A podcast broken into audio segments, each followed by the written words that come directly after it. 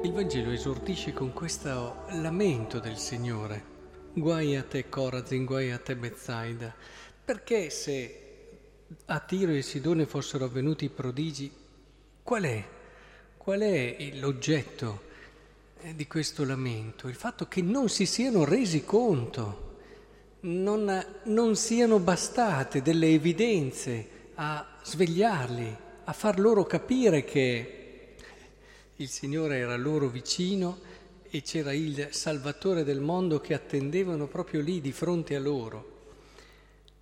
E questo ci fa da introduzione per la riflessione che vorrei fare sempre sul libro di Giobbe, in questi giorni stiamo meditando sul libro di Giobbe che è saltato verso la fine con la lettura di oggi.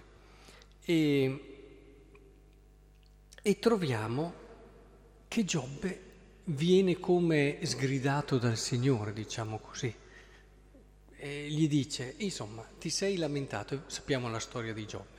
Giobbe viene, era un, un, uomo, un fedele, un, un credente stimato, e allora Satana dice, beh, è facile credere, prova a toccarlo un po' e vedrai che come ti riderà in faccia, comunque si rivolterà verso di te. E allora... Eh, Dio acconsente e Satana prima gli toglie le cose più care, compresi i figli, i beni e tutto, e poi lo va a toccare anche sulla carne, quindi la malattia e queste cose. E dopo un primo momento dove Giobbe riesce a rispondere ancora come si dovrebbe, eh, va in crisi, Giobbe va in crisi profonda e si lamenta e maledice anche il giorno in cui è nato e così via. E allora alla fine Dio eh, lo, lo, risveglia e gli dice fermati Giobbe, fermati Giobbe.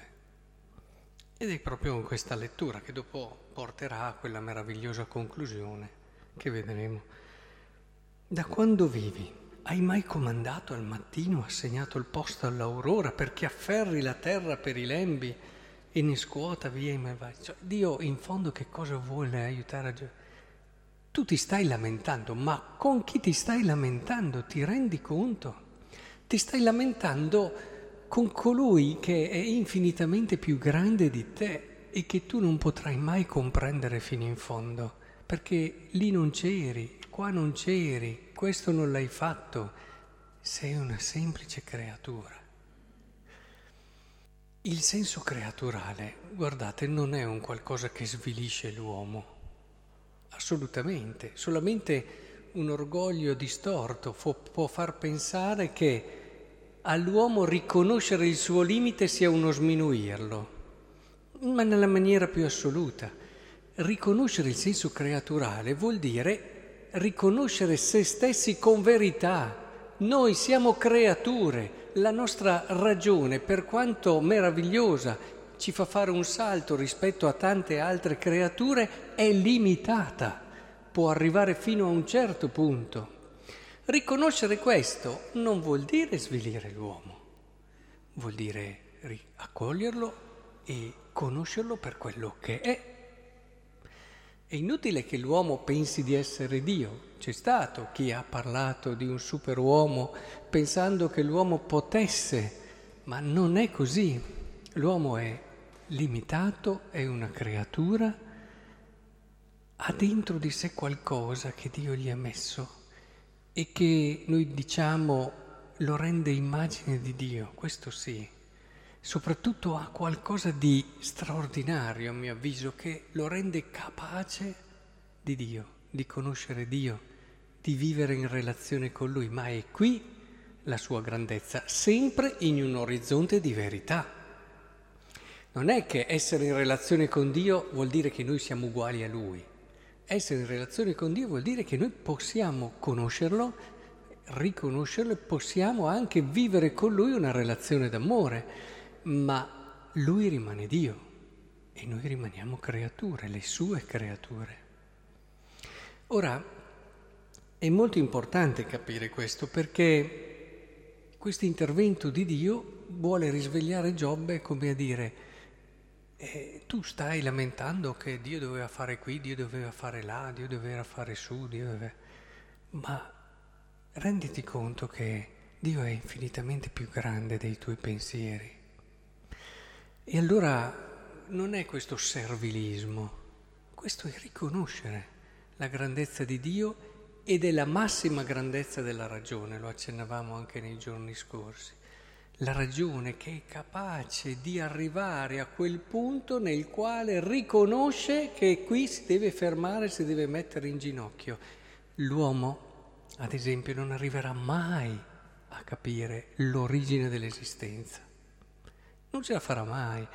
Mi piace leggere le teorie dei vari anche scienziati, quelli che si proclamano anche atei, e mi piace leggere, leggere, ma quante teorie che cambiano una dopo l'altra e che alla fine arrivano a quel punto vuoto dove c'è chi si attacca al caso c'è chi si attacca alla fortuna, addirittura c'è chi dice è stato fortunato all'inizio questo. Sì, ma chi ce le ha messe quelle sostanze lì all'inizio?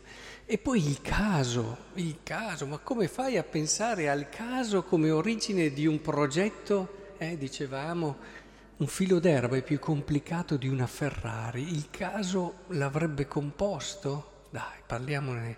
A volte mi colpisce, vedo insomma, persone di un'intelligenza altissima che riescono a portare avanti teorie che se le fai fino in fondo si coglie che c'è inconsistenza. Ma lo coglierebbe una persona di intelligenza media, a volte rimango davvero perplesso. Ora, eh, non possiamo pensare che il caso sia l'inizio di tutto. E poi l'inconsistenza di fondo è il caso che ha messo insieme qualcosa, ma quel qualcosa chi gliel'ha messo lì? E bisogna arrivare, eh, tutti sappiamo che l'universo non è eterno e evidentemente c'è un inizio e ci sarà una fine. In questo è importante che abbiamo questa lucidità di metterci davanti a un mistero nel quale possiamo continuare a studiare ed è doveroso ricercare, utilizzare tutte le risorse della ragione e della scienza, ma sempre con la lucidità di chi sa che possiamo arrivare fino a un certo punto. È, evidente che in questo senso Giobbe riconosce che alla fine eh, non può pretendere di comprendere Dio. Questo vorrebbe dire uccidere Dio, perché limitarlo alla nostra ragione non è più Dio.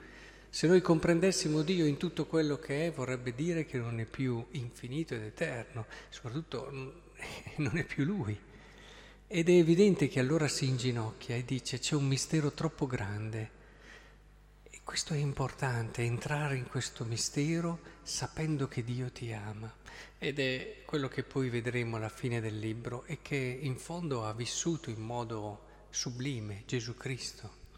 Anche nel momento in cui tutto sembrava crollare, anche nel momento in cui era solo, ha colto che c'era un mistero più grande e a quel mistero si è affidato con fiducia. Ecco che il Signore ci aiuti in questo perché se c'è una cosa che il diavolo cerca da fare di sempre è incrinare questa fiducia. Lo ha fatto con Adamo ed Eva e lo fa in tutta la storia. Incrinare questa fiducia nell'amore che il Signore ha per noi.